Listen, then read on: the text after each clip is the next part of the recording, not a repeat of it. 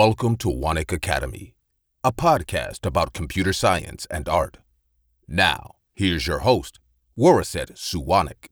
สวัสดีครับ ใน EP นี้จะพูดถึง collaboration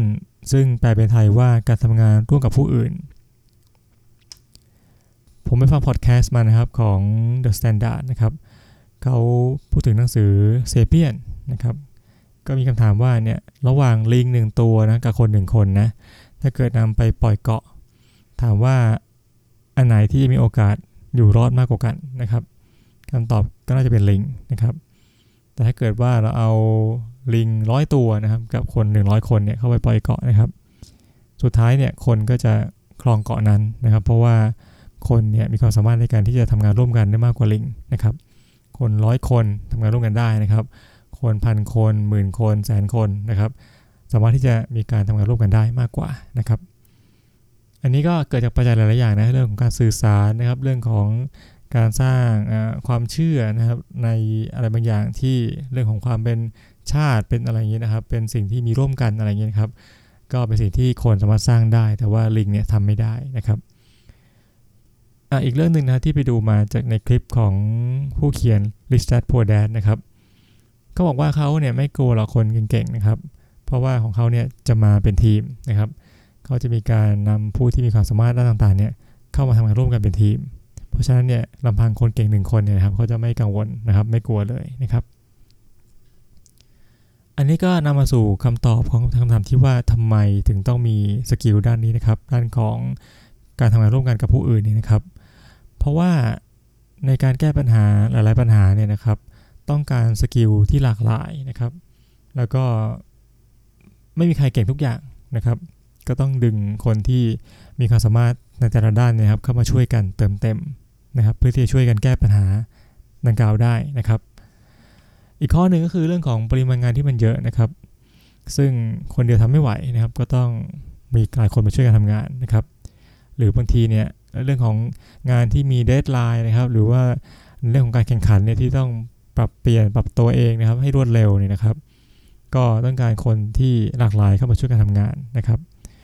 อันนี้ก็เหตุผลนะเรื่องของ why นะครับ เรื่องของ skill ที่ต้องการที่หลากหลายนะครับ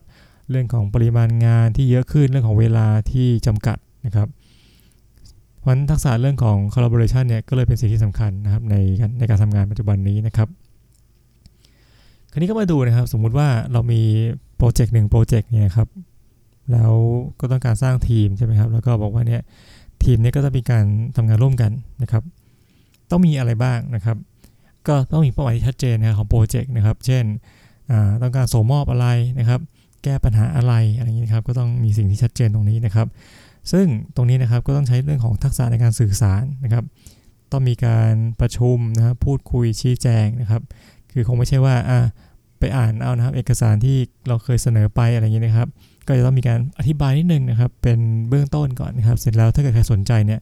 ก็ไปอ่านในดีเทลดูนะว่าเนี่ย อันนี้คือเอกสารหลักนะครับ เป็นตัวอ้างอิงได้นะครับ แต่ว่าอาจจะมีการบรีฟนิดนึงให้ฟังก่อนนะครับ ให้ทีมฟังก่อนนะครับ หรือว่ามีการทักษะในการถามคำถามได้ ถ้าเราเกิด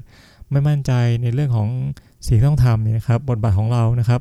เราก็ต้องถามเป็นนะครับ ต้องมีความสามารถในการที่จะสอบถามนะครับ หรือว่าในการทำงานในในองค์กรนะครับ ถ้ามีการเน้นในเรื่องบางเรื่องนะครับ เช่นในเรื่องของความปลอดภัยนะครับ ก็อาจจะมีแผ่นป้าย หญ่นะครับ ให้ทุกคนเห็นเลยนะว่าเนี่ยอตอนนี้นะครับองค์กรเราเนี่ยนะครับทำงานอย่างปลอดภัยนะครับ ไร้อุบัติเหตุมาถึงร้อยวันต่อกันแล้วนะครับเนี่ยใกล้ครบเป้าแล้วนะครับ 1 ปีอะไรอย่างเงี้ยนะครับ ก็อันนี้ก็เป็นการสื่อสารแบบหนึ่งนะครับ ใช้เรื่องของป้ายประกาศใหญ่ๆแผ่นให้ดูนะครับ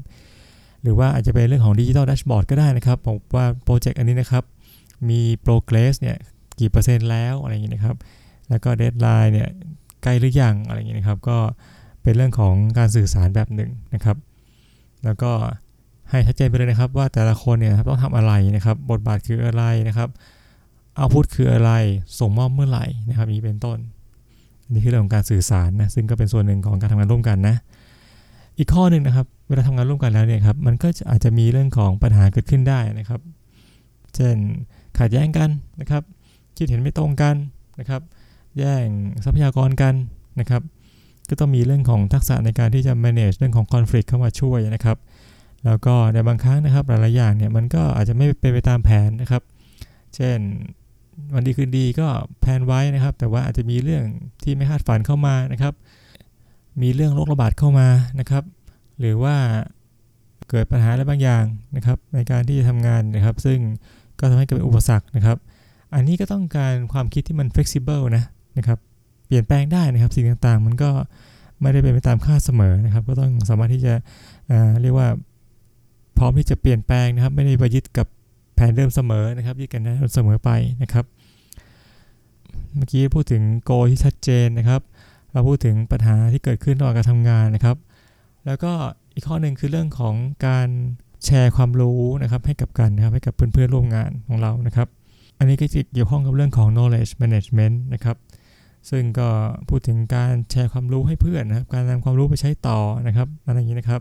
การที่จะให้เครดิตเพื่อนๆนะครับ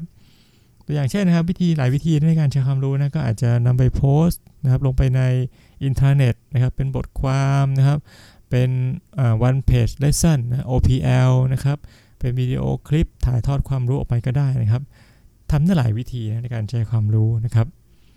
อันนี้ก็ 3 เรื่องนะที่ผมคิดว่าน่าจะนำไปใช้ในการทำงานร่วมกันนะเรื่องของการสื่อสารที่มันชัดเจนนะครับ การแก้ไขปัญหานะครับ การช่วยกันคิดนะครับ เรื่องของการแชร์ความรู้นะครับก็สุดท้ายนะขอแถมนิดนึงนะครับ เรื่องของ collaboration เนี่ยนะครับบางทีก็เรียกย่อว่า collab นะครับซึ่งสมัยนี้เราก็จะเจอบ่อยนะครับ เรื่องของเครื่องหมายกากบาทนะเครื่องหมาย X นะครับซึ่งอ่านว่า cross collaboration นะครับ อันนี้ก็เป็นการร่วมมือกันระหว่างแบรนด์ต่างๆนะครับ เช่นหลุยส์วิกตองนะครับก็อาจจะมีการ cross กับ Supreme นะครับหรือว่ายูทูบเบอร์นะครับก็อาจจะมีการ cross การข้ามช่องนะครับ เพื่อที่จะให้รู้จักกับยูทูบเบอร์อีกคนนึงนะครับ เพื่ออาจจะเป็นการได้ยอด subscribe ที่มากขึ้นอะไรอย่างเงี้ยนะครับ อันนี้ก็เป็นอีกแบบหนึ่งของ collaboration นะครับใช้เครื่องหมาย X นะหรือกากบาทเนี่ยเข้ามาเป็นสัญลักษณ์ในการ collaboration กันนะครับ